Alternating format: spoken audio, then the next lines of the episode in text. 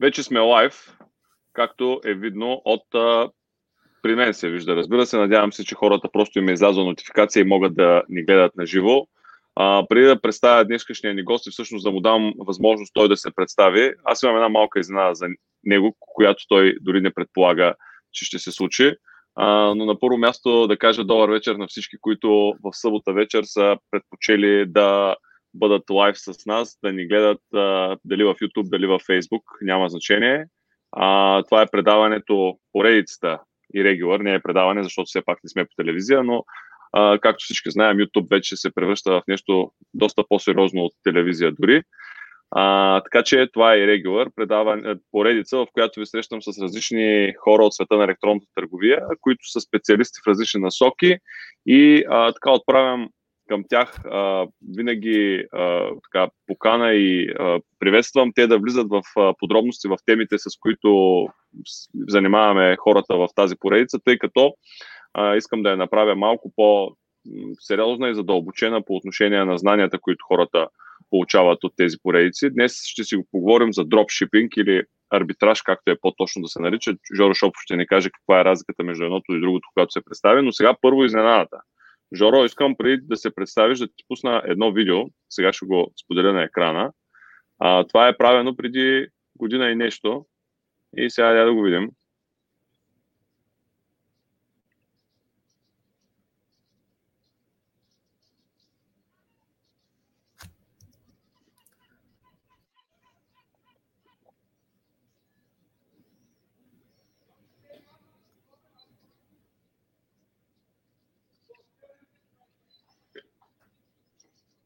Жоро, нещо прави ли, ти, прави ли ти впечатление? Разлика има ли от това видео и сега? Първо вече, първо вече не трябва да си толкова шашардисан, защото аз не знам тогава защо си шашардисал, но и двамата с тебе малко сме се постегнали от тогава и килограмите на видеото днес ще са доста по-малко, отколкото сега. Да. Давай да направиш едно представяне сега твое кой си, защо си, с какво се занимаваш в последните години и после ще преминем към основните теми, които сме дали като опорни точки за деня. Здравейте на всички, казвам си Георги Шопов и съм собственик и основател на а, платформата за дропшипинг WebSeller Guru. А, вече 5 години помагаме на хората да правят дропшипинг, следим техните цени на личности, менежираме техни магазини, и прочие. Също така правиме и обучения за това как успешно да се прави дропшипинг по света. Както Ники спомена, всъщност ние по-скоро помагаме на хората да правят арбитраж, не толкова дропшипинг, макар и с това да се занимаваме, а всъщност разликата между двете е, че арбитража е да препродавате стока от един маркетплейс в друг или от един магазин в друг, до тази стока хората имат достъпност на цената, на която вие купувате, докато при дропшипинга, когато работите с складове, които ви дават стоката с преференциална цена или с отстъпка и вие отново я продавате в различни маркетплейси или собствени магазини. Като разбира се, в този случай имате възможност за по-голяма печалба. Няма всъщност нещо трудно в това да намирате такива складове, но със сигурност е по-лесно да се стартира посредством арбитража, тъй като продуктите са вече там и вие лесно може да ги разпознаете колко са продаваеми. Една друга особеност е така, няколко са особеностите. Може би капитала, с който да се стартира, има някаква разлика. Може би софтуерите, които се използват, са до известна степен различни. Поред мен капитала няма да има голяма разлика и не е основно, тъй като и дропшипинг и арбитраж модела, всъщност сходното при тях и защо използваме предимно думата дропшипинг, е, че вие не трябва да притежавате стоката, и поради този, поради този факт всъщност не ви трябва такъв голям начален капитал, който да затваряте пари и прочее. Страшно много производители и складове всъщност по света работят на дропшипинг принципа, предлагат го като услуга, защото те имат интерес тяхната стока да се продава това, което споменах за по-лесно в арбитража е, че има инструменти, които позволяват много лесно да видите кои продукти са продаваеми в дадена платформа и вие да вземете и да ги подобрите в вашият магазин или в вашият маркетплейс. И Супер. Само това е. Да, супер. Ние сме си отбелязали основни точки, така, по които ще се движим, но аз искам да поканя и нашите зрители, които в момента, в момента гледам, че има малко над 15 хора, които ни гледат на живо. След малко ще се включат и още вероятно. А, искам да ги приканя да задават въпроси, ако темата им е интересна или пък имат нещо конкретно, което искат да попитат нашия гост. Но да преминем така конкретно към първата тема, която а, сме си наумили да, да разискаме. Защо дропшипингът е добро решение по време и след а, така едно извънредно положение, една пандемия, в която ние изпаднахме в рамките на последните два месеца? А, много добър въпрос. А, както вече споменах, пет години имам честа съм собственик на тази платформа и да менежираме страшно много хора, които се занимават с дропшипинг. Противно на очакванията, през последните няколко месеца има невероятен ръст в покупателността на хората онлайн. Не само на стоки от първа необходимост, но на абсолютно всякакъв тип стоки, които преди не са вървяли много. Сега сега хората стоят вкъщи и чуят какво да правят и си намират някакво решение. И съответно това позволява на хората, които се занимават с дропшипинг, всъщност много по-бързо и по-лесно да реализират печалби чрез препродажбата на такъв тип стоки. И всъщност в момента това е едно много добро решение за занимание, докато сте вкъщи и така или иначе се чуете какво да правите, докато сте home office, примерно, да започнете да обмислите и да развивате нещо свое. Нека да го сравним обаче. Много хора всъщност предпочитат и се насочват към това да създадат някакъв собствен онлайн магазин, в който да поместят някаква стока. Също така много хора има, които препоръчват да се създадат онлайн бизнеси, в които се продава услуга. Защо дропшипингът е предимство от твоя гледна точка? Кои са онези, онези а, така, конкурентни предимства, които той има, а, за да го изберат него хората като основен бизнес модел, а не другите, които изброих? Всъщност нещата са доста комплексни и ако погледнем въпросите по един малко по-различен ъгъл, аз бих посъветвал хората да направят собствени магазини с собствени продукти и дропшипинг продукти, но за мен основно е да започнат по най-лесният за тях начин, с, най-малко, с най-малък риск от загуба на инвестираните от тях пари. Най-малък риск от инвестираните, за инвестираните от тях пари всъщност е когато те не са инвестирали нищо в продукт. Тоест те могат да тестват различни продукти, без да инвестират в тях каквито и да са пари и ако реализират продажби, с печалбата да започнат да обмислят намирането на тези продукти, внасянето им дали в Америка, дали в Европа, дали в България и продаването им, реализирайки по-голяма печалба. За мен дропшипинга винаги е бил първа стъпка в това да изградиш а, един бизнес, който в последствие да бъде със собствени продукти, разбира се, тъй като няма нужда нужда да се лъжеме, когато вие притежавате продукти и сте го закупили от Китай или от производител в България, няма никакво значение в интерес си да България има страшно много продукти, които се произвеждат и могат да бъдат продавани навън на много добра цена. А, това ще ви носи повече печалби, отколкото ако ги препродавате от вече крайен магазин, както е арбитража. Но инвестицията, която трябва да направите, ресърча, който трябва да направите, ви коства много повече пари. Също нека да споменем, че в случая аз говоря за дропшипинг в платформи като eBay и Amazon – ако добавиме, както сме споменали, че е окей okay през Shopify магазин, разликата между платформите на eBay, Amazon и Shopify, е, че в eBay и Amazon всъщност това са платформи, в които хората вече са влезли да търсят продукти и те, търсейки в тяхната търсачка съответен продукт, ако вие го продавате, те ще ви намерят и този кост за намирането ще бъде приспаднат от продажната цена, след като продукта бъде продаден. Докато ако вие купите продукт, докарате го в България на склад, направите му снимки, направите му маркетинг, рекламирате го във Facebook, съответно чакате да реализирате продажби се окаже, че всъщност този продукт не е точно това, което вие сте си мислили а, и не реализира нужните продажби, вие имате един продукт, който най-вероятно ще ви доведе до загуби. Ако същия продукт сте го изтествали вече на принципа на дропшипинг и той вече ви носи съответните продажби, разбира се, има логиката да започнете там може да бъде добавена като платформа Shopify, тъй като тя позволява лесно да продавате дали ваши стоки или стоки на дропшипинг, а, като имат страшно много маркетинг инструменти и апликации, които да ви повишат съответно продажбите на този продукт или да повишат стоеността на количката.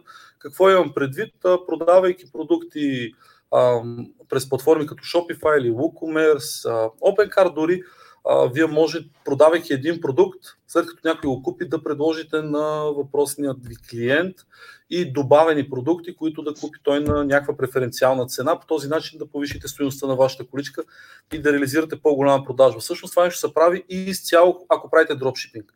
Аз имам Shopify магазини, отскоро а, и, предла... и ползваме тази, този тип upsell, след като клиент купи нещо от нас, ние веднага да му предложим нещо друго на преференциално, ексклюзивно, ненормално добрата цена, само сега и само за него, в следващите 35 секунди.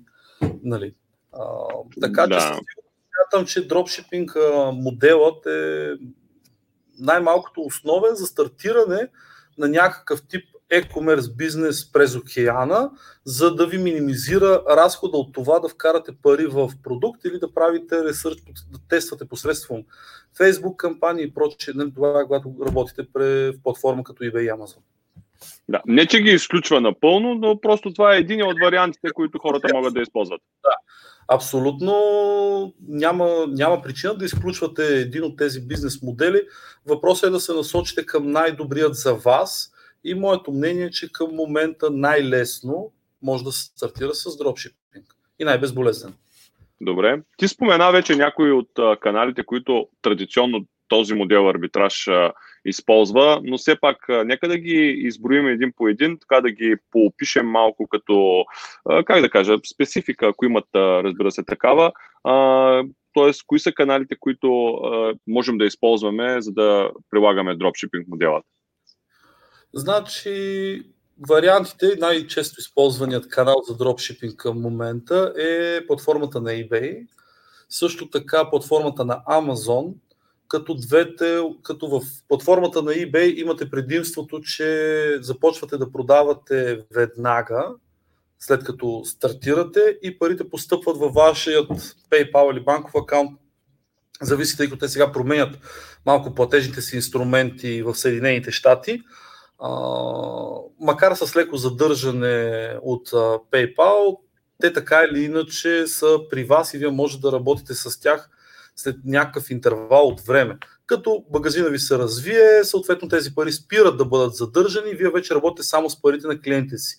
Това е едно от голямите преимущества да работите с eBay.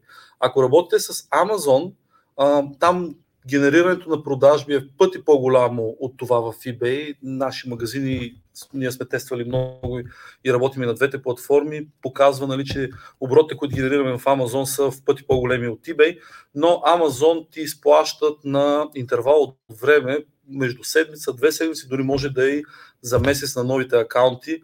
Имаме случай на нов акаунт, на който плащанията са изключително а, бавни. А, те правят това с цел да си предпазят техните клиенти от това вие да изчезнете един вид с парите.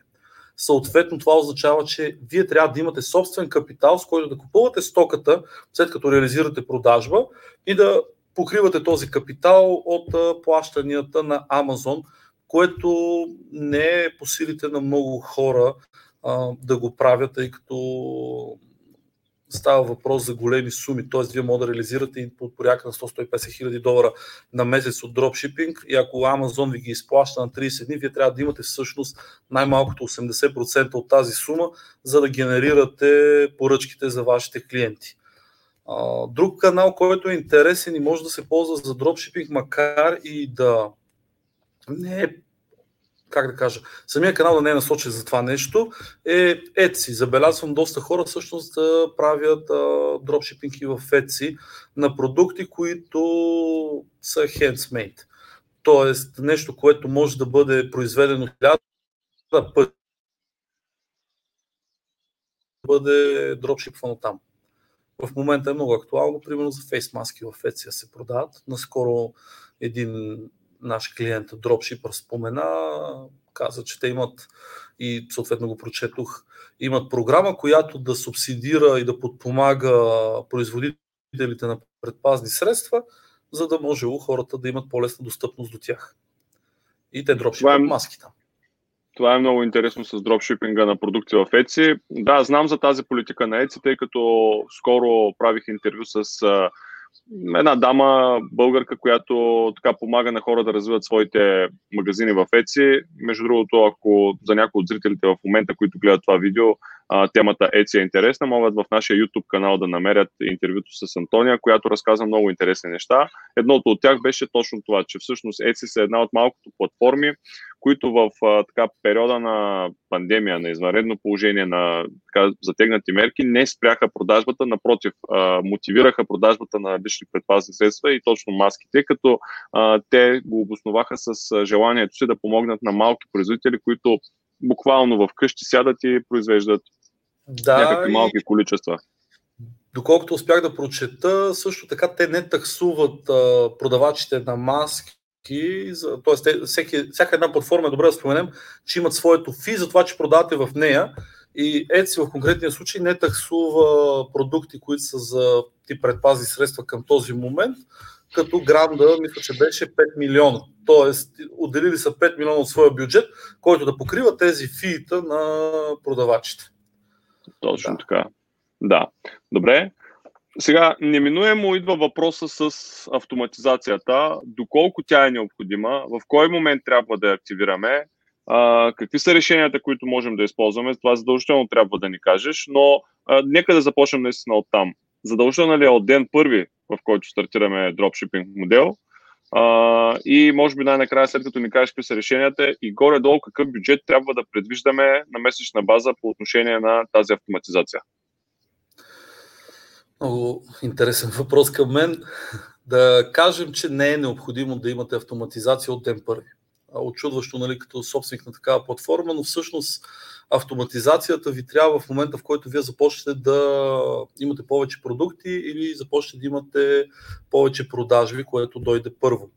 А, да, може да бъде необходимо още от първият месец, тъй като има магазини, които стартират много добре и да кажем, че един от методите за държане на вашите наличности във вашите продукти е да ги държите с наличност от една бройка. И ако нямате автоматизация, т.е. след всяка продажба, вие трябва да влизате и да променяте това количество отново на две, отново да бъде с наличност една бройка, тъй като платформите като eBay ви ограничават от това колко продукти или какво количество на месец може да продавате в началото, точно с цел да предпазят своите клиенти и да насърчат вас като продавач да работите максимално добре, за да могат те да ви награждават, като ви увеличават продуктите. В този случай имате нужда от автоматизация в самото начало, а, нали, ако приемем, че магазинът ви тръгне много добре. А, следващия момент, в който имате нужда от автоматизация, е когато разширите вашето портфолио от продукти от повече от 10, 15 или 20, тъй като когато вие продавате продукти на принципа на дропшипинг, това означава, че вие не ги притежавате, което означава, че вие не знаете кога ще свърши тяхната наличност или кога тяхната цена ще се промени. И за вас е важно те да бъдат актуални във вашия магазин, тъй като ако цената на вашия доставчик стане по-висока, а вие все още продавате на по-низката цена, това ще доведе до загуба на вас. По-лошо е, когато продуктът излезне в извън наличност при вашия доставчик. Нали, вие няма да имате опцията да го изпратите на вашите клиенти, т.е. ще се наложи да прекратите тази поръчка, което е дефект за вашият магазин и при определен брой дефект той може да бъде затворен.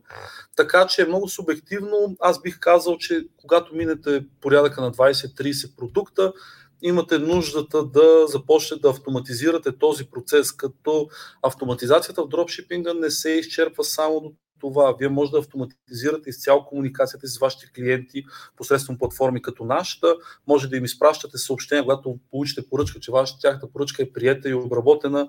Може да им изпращате позитивни фидбеци, след като изпратите поръчката. Важно е във всички тези платформи да се качват товарителници, номерата на товарителници, за да може вашите клиенти да следят процеса нали, на доставка. Съответно, това също го прави софтуер автоматично, тъй като ако приемам, че генерирате 20, 30, 50 или 100 поръчки на ден, това означава, че вие трябва да следите вашият имейл постоянно, да виждате кога е влязло писмото, да влезете, да го отворите, да прочетете, нали, да качите тракинг номера съответно в платформата. Това време бива спестявано от автоматизации като нашата, което ви позволява всъщност да се насочите към нещата, които са важни за един дропшипинг, дропшипър, извинявам се, а именно търсенето на продаваеми продукти. А, също може да автоматизирате изцяло и процеса с поръчките, платформи като WebSeller Guru и други предлагат автоматични поръчки от някои от големите доставчици, като Amazon, Walmart или AliExpress дори, което ви спестява страшно много време, тъй като правенето на поръчки също е един процес, който отнема не малко време от работния ден на един дропшипър. Всеки един ордер трябва да бъде копиран ръчно в платформата, от която купувате.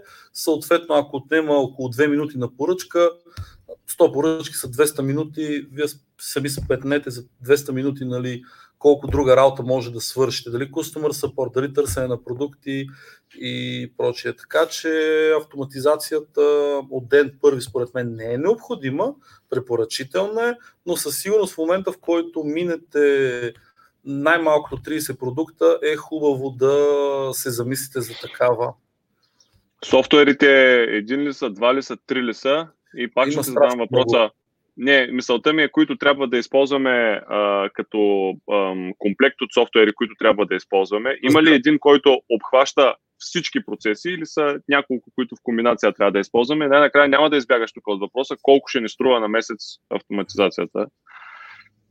Окей. Okay. няма към момента само едно решение, което да покрива абсолютно всичко. Има решения, които покриват над 90% от процесите.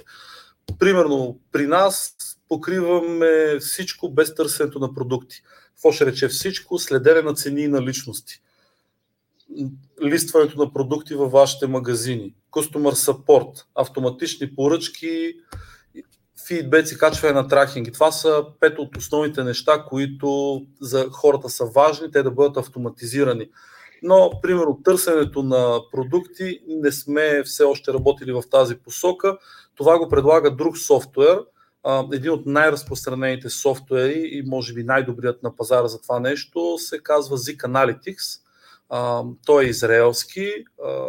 Чрез него може да намирате много бързо и много лесно продукти, които се продават в момента в eBay на този дропшипинг принцип, да видите колко пъти те са продадени от даден продавач за последния месец и дори ви предлагат възможността да намери продукта в, пример, платформи като Amazon и да ви го даде директно да го добавите във вашия eBay магазин посредством наша или друга платформа.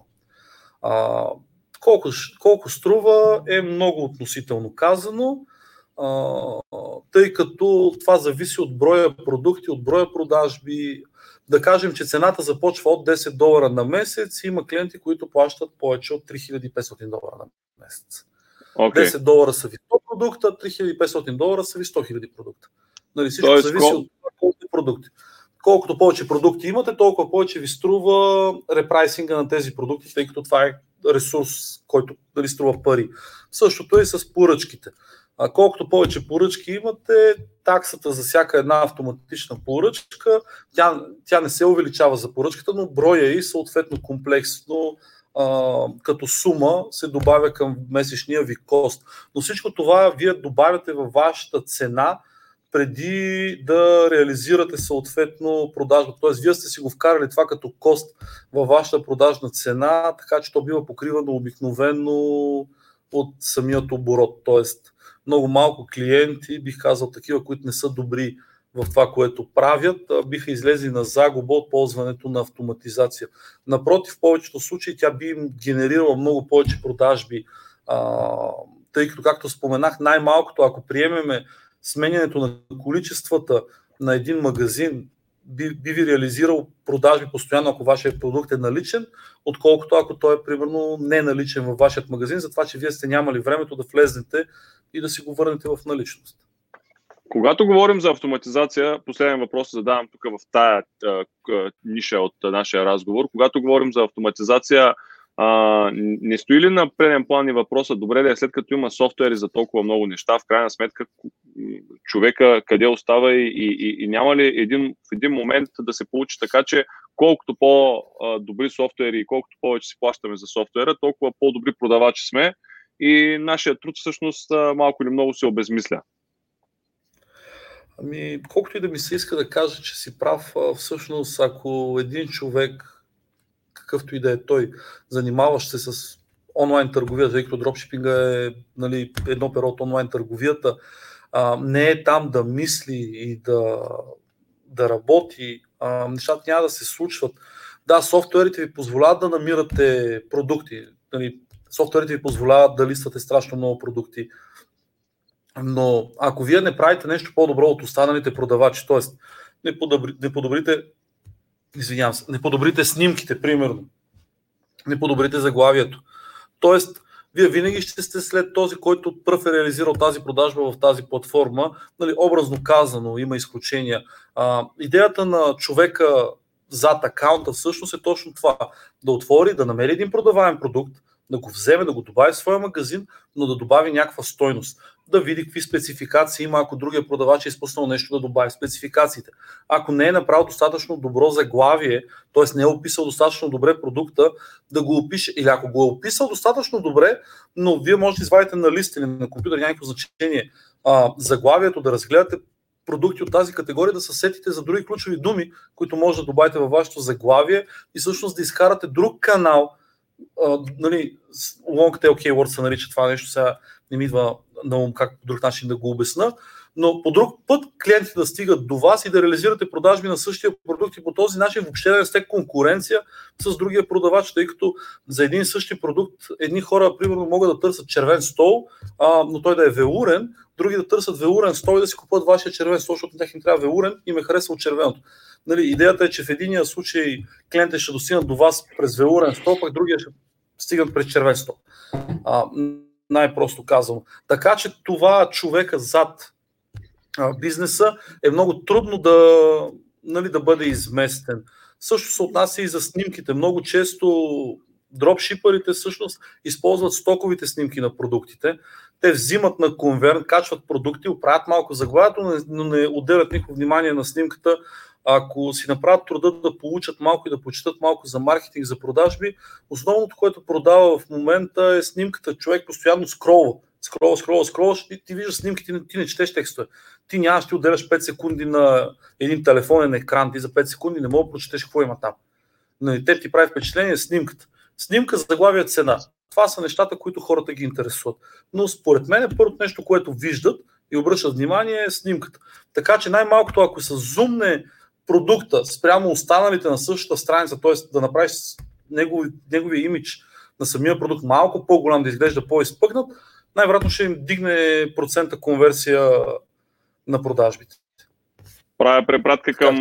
Да, напълно си прав. Аз много се радвам, че по този начин отговори на, на този въпрос, защото а, нарочно ти го зададох, а, но правя препратка и към разговора ни с Христо Араклиев от а, по-миналата събота, когато той каза, че вече дори се залага на, на 3D изображения, в които много ясно се извеждат детайлите на, на всеки продукт и, и продукта буквално изглежда като готов а, да скочи от екрана и ти да значи, си го купиш има смисъл да платиш за 3D, когато продукта е твой и ти искаш да го продаваш. Това е private listing, примерно изградил си листинга от нула, този продукт е твой или най-малкото нямаш голяма конкуренция, която да го продава и си струва инвестицията.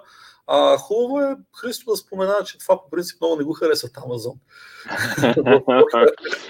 смисъл всички го правиме, но да, да знаят, че по принцип те си казват, че 3D рендеринга не е окей okay за листинги, точно заради това, защото продукти изглеждат по уникален начин.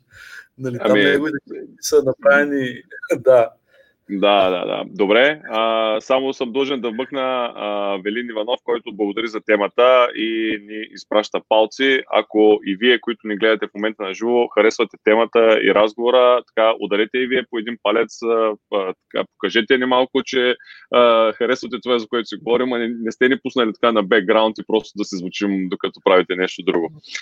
Добре, Жоро, следващият ми въпрос, който сме отбелязали като основна точка за нещата, за които ще си говорим, е къде всъщност дропчиварите да си търсят продукти а, и разбира се доставчици. Какъв е варианта за това и какви биха, биха били твоите така, препоръки това да се случва?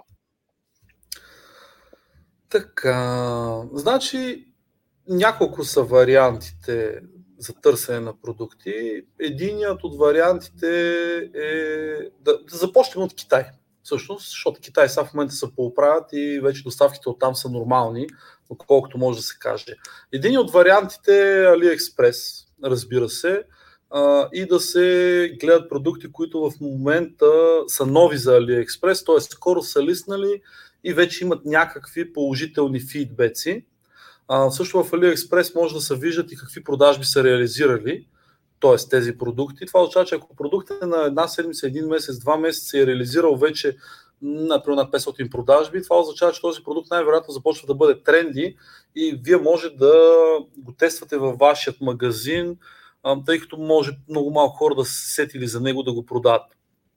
Това е един от методите да започнете да продавате продукти, които другите все още не са се усетили да ги продават. Също въжи и за Amazon. Може да влезете в Amazon да от сърча да потърсите някаква ключова дума или да просто да си харесате някаква категория и да селектирате. Те дават опция като филтрация, продукти, които са а, добавени в магазина в Amazon до 30 дни, до 60 дни, до 90 дни или повече. Съответно, това са продукти, които са нови за съответният пазар и ако са реализирали някакви продажби, то има голяма вероятност и вие да ги продавате и както споменах да имате много малка конкуренция от други дропшипъри. А, другият начин за търсене е автоматичният, както вече споменах, посредством платформи като Zik Analytics. А, една друга платформа, която не е много известна в България, тя е за AliExpress, казва се AliShark. В AliShark, примерно, ви изкарва списъци с продукти по продажби на ден в AliExpress може да търсите отново по ключови думи, може да ви изкарат тренди продукти, както споменах, които са нови, но излизат а, на пазара и най-готиното е, че те предлагат а, да я тествате за 1 долар за 2 дни. Тоест цената е 20 долара на месец. Мисля, че беше като триала и е 1 долар, дава ви 48 часов достъп до нея.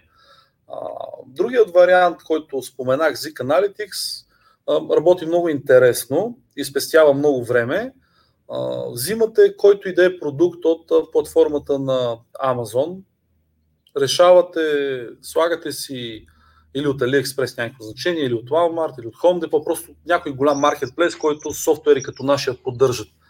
Слагате съответния продукт като търсене част от неговото заглавие в eBay, виждате кой го продава на потенциална печалба над таксите, които eBay съответно взима копирате съответното име на продавача в Zik Analytics и те веднага ви изкарват всички продукти, които той продава и колко пъти ги е продал за последният месец.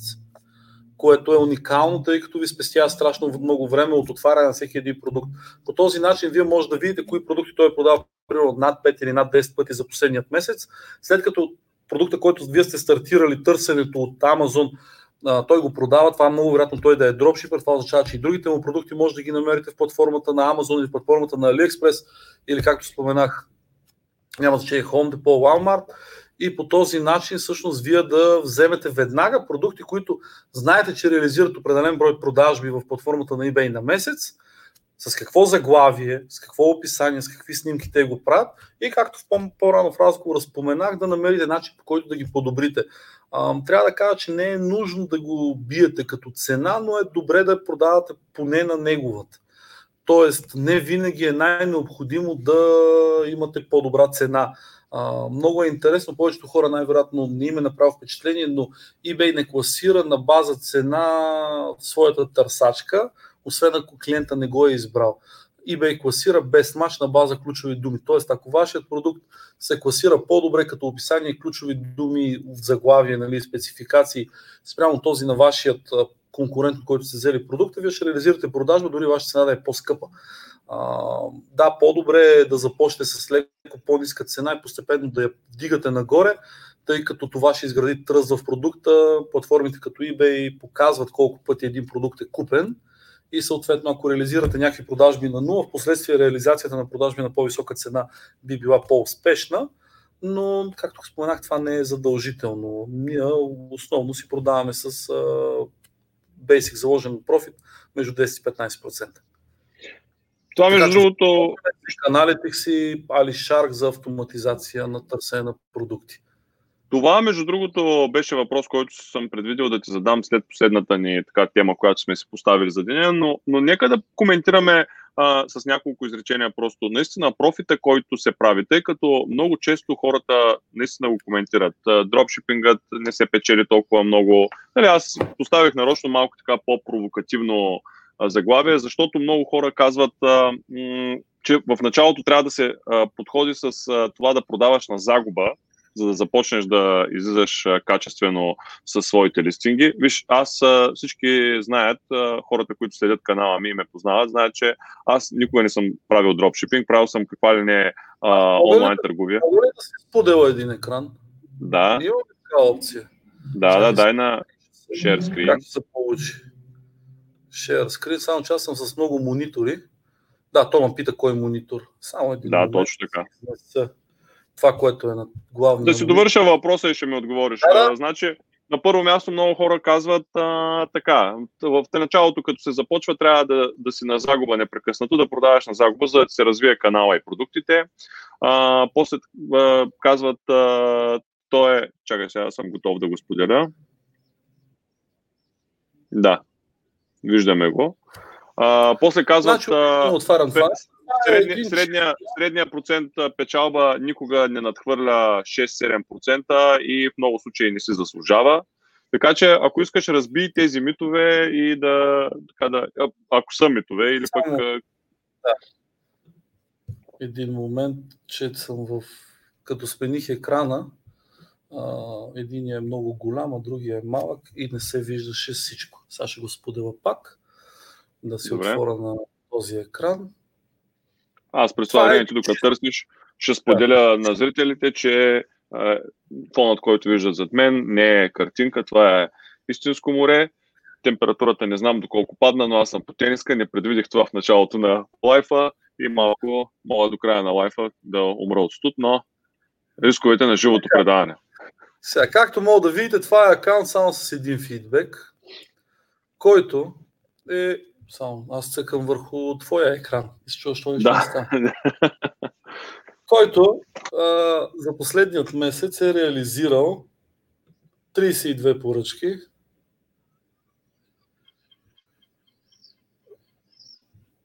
които 32 поръчки са на няколко продукта и сега ще си взема е, този продукт, примерно. Да кажем. Това съм го продал 30 пъти. А, не, извинявам се, 20 пъти. А, много елементарно ще го направя. Копираме и отиваме в Amazon.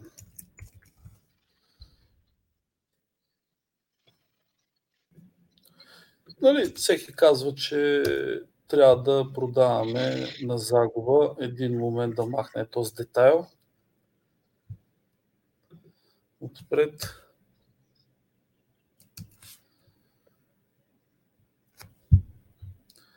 Ето го същия продукт 14,26. Мгм.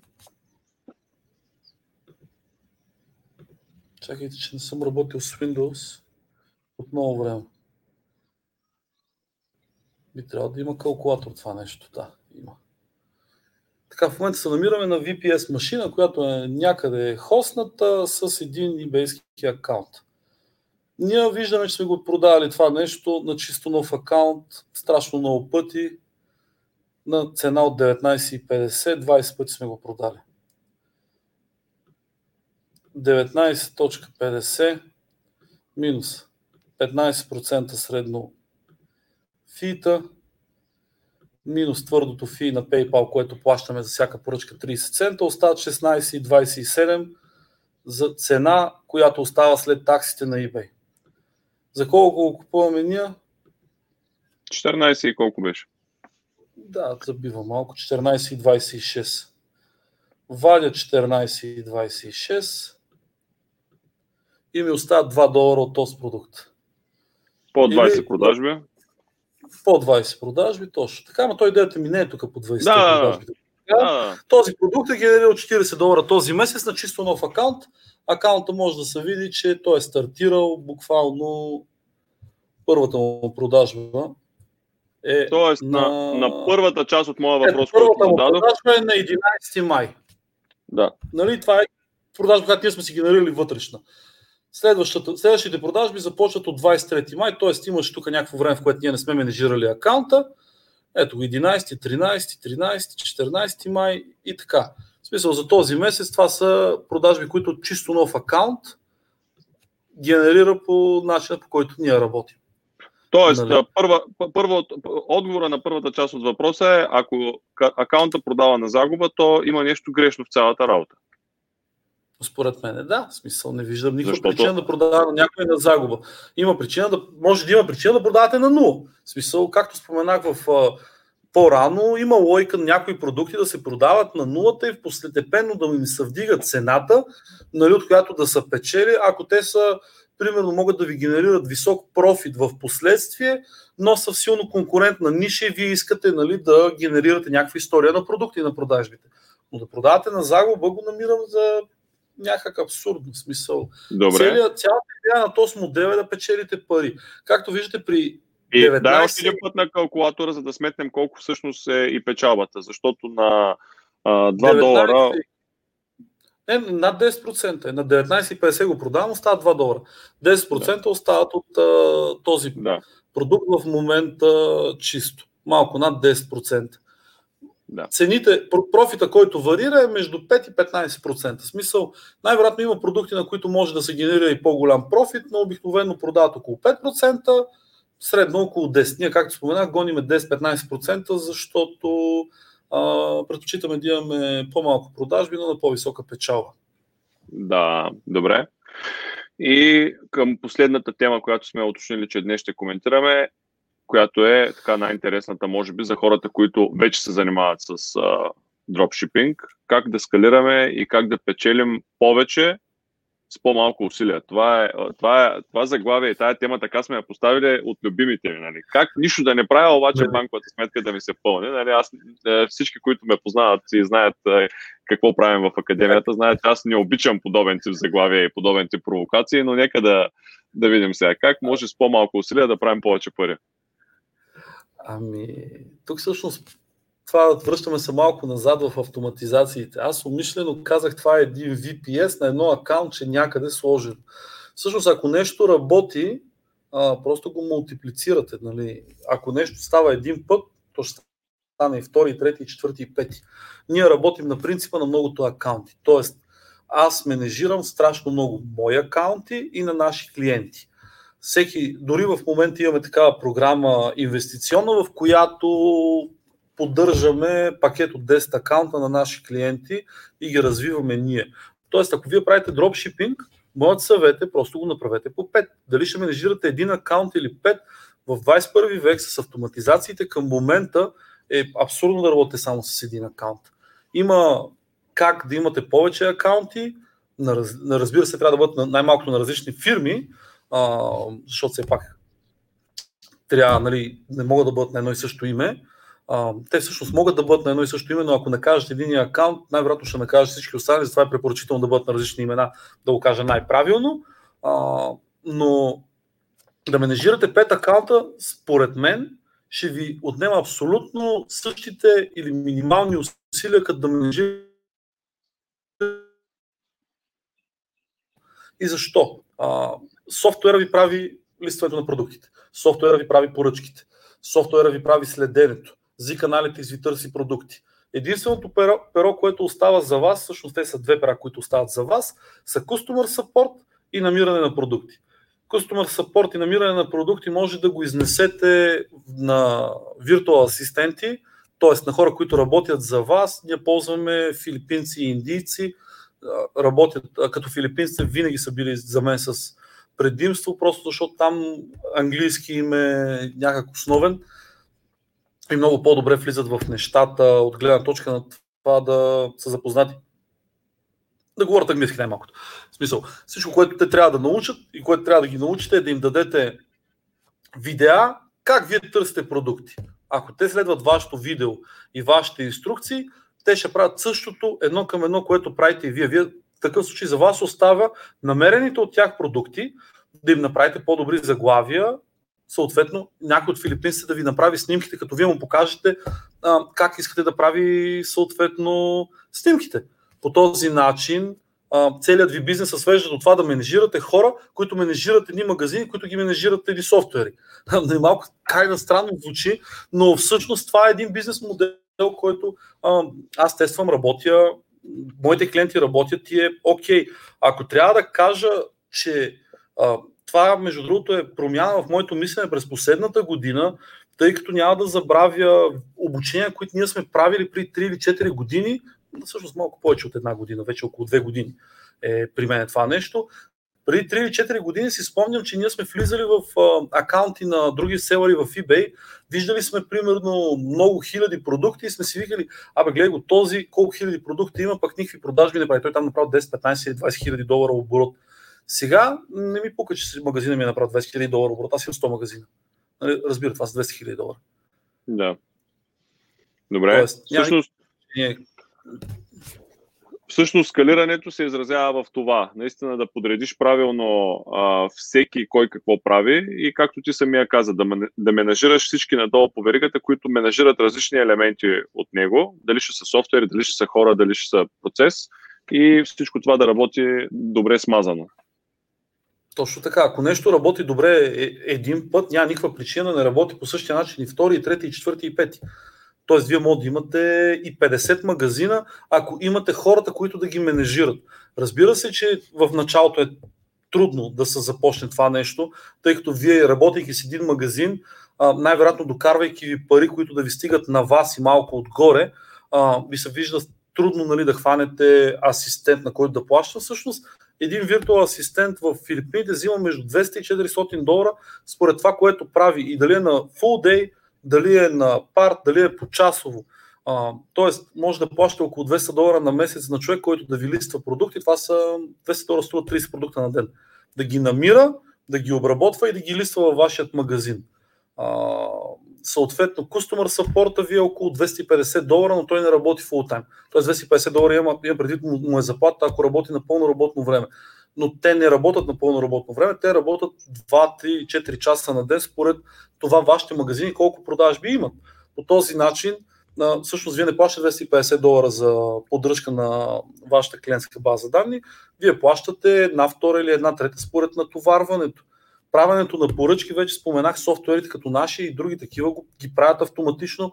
Това е едно перо, което тотално няма никакво значение дали ще ви правим ордерите за един магазин или за 100 магазина. Нали, ние ще ги правим така или иначе, което не е ваш проблем. Същото и със следение на цени. Основните неща са търсенето на продукти за тези магазини и поддръжката от гледна точка на това, ако клиента пита къде ми е продукта, да има кой да му отговори. Но това също е вкарано вътре в самата платформа. В самата платформа вие имате всичките съобщения от всичките ви магазини и вашият виртуален асистент вижда съответната информация и отговаря на база това, което той има пред него като информация за съответният ордер. Той в автоматичният софтуер има информация направена ли е поръчката, кога е направена, кога ще пристигне. Всъщност не е нещо сложно, не е ядрена физика. Така че не виждам никакъв проблем да е трудно да мултиплицирате вашият бизнес. Добре, това е страхотно. Ами, единственото нещо, което ми остана да те попитаме по начина, по който ти го обясняваш, то звучи като нещо, което не е чак толкова сложно, но въпреки всичко човек трябва да, да го започне, да, да се научи, да го прави. А, в тази връзка, тъй като не е съвсем лесно а, подобни процеси да бъдат изучени без някой да те хване за ръка и да ти покаже а, тънкостите, а, бяхме си говорили преди време с теб и ти беше ми споменал в личен разговор, не в а, публичното пространство или на лайв, че вие подготвяте а, серия от обучения, които да въвеждат хората в това нещо. Какво се случи с тези обучения и ето аз по този начин малко ще те провокирам, ако не, си, не са готови и не сте ги изпълнили. Къде са обученията? Обученията чакат да бъдат записани, не, шегувам се. А, на първи и другия месец, между другото, то след два дни, а, трябва да стартира първата ни менторшип програма, която е ограничена до 50 човека и те вече са избрани. А, тя стартира, като в нея сме включили както видеото обучения, за които спомена, така и предоставяме на нашите студенти по 15 продукта, които ние знаем, че са продаваеми, с направени заглавия, описания, абсолютно всичко от нас, за да сме сигурни, че техните магазини ще започнат, но ние им ги даваме на един път. Тоест, те трябва да са с нас в процеса, да се случат нещата, да се учат сами, т.е. даваме им един продукт, съответно те трябва да си намерят втори и трети, след това ние им даваме друг, ако втори им трети им не е сработил, нали, все пак за да им развиваме магазините, но им помагаме с това нещо, как те да си оправят втория и третия. Ще има два пъти в месец вебинари, в които всички участват, а, лични разговори, всеки един от курсистите получава 30 минути, мисля, че го бяхме заложили, а, видеоразговор с някой от менторите ми, дали дори, дори с мен аз също участвам в програмата. Това, тъй като е пилотно, първите 50 човека за тях няма никакъв кост, освен да ползват софтуера ни. Като също това няма никакъв кост за тях, тъй като триала на такъв софтуер на нашия софтуер приема е 1 долар за първият месец, без значение от ограничението на продуктите, които даден клиент има. Дали имате 100 000 продукта или един продукт, вашият първи месец при нас е 1 долар. А, същото въжи, между другото, тъй като имаме хора, които са записали в менторшип програмата и вече са наши клиенти, на тях реших също да има 1 долар първият месец в менторшип програмата, за да бъде честно за всички, тъй като те най-вероятно имат нужда а, от тези насоки. Техният кост, може би, не е на печалба, за да се стигне до там. А, така че от първи по план трябва да стартираме, да разработваме и нова версия на нашия софтуер последната година. И всъщност единствената причина да не стартира на първия чакам QA-те и бета-тестерите да ми конфирмат, че всичко е топ и нещата са както трябва, за да може да влязат всъщност клиенти от първи. Ако има някакво сътресение, то в най-лошия случай ще бъде отложена с 10 дни, тъй като една година подготовка мисля, че е била напълно достатъчно да сме готови за нашите клиенти. Така че тази менторшип програма ще бъде пилотно за тези 50 човека следващите 3 месеца и надявам се да бъде успешна за тях. Аз съм сигурен всъщност, че ние ще дадем най-доброто от себе си, за да им помогнем да стартират своите онлайн магазини. След това вече ще бъде достъпна и за останалите хора, най-вероятно без такъв тип ограничения и лимитация от броя участници. Добре. Тук беше момента да, да кажеш, че ти е хрумнала идея, да поканиш канала, YouTube канала на e-commerce Academy, да отрази един-два пъти менторшип програмата така в процес, за да после да отразим и резултатите. Защо не? Това звучи много добре. Страхотно изглежда, да. така че да. Да, Смисъл, да. Okay съм, да. Ние, а, цялата идея е точно така. Тези хора всъщност да развивайки техните магазини, да показват и всъщност да отбележа, че тази менторшип програма, с която стартираме, е насочена само към българи. Ние работиме интернационално, по-голямата част от клиентите са ни чужденци. А, решихме да я стартираме от България и за България, точно заради ситуацията, която е в момента. А, и за това и всъщност тя няма абсолютно никакъв кост в този момент.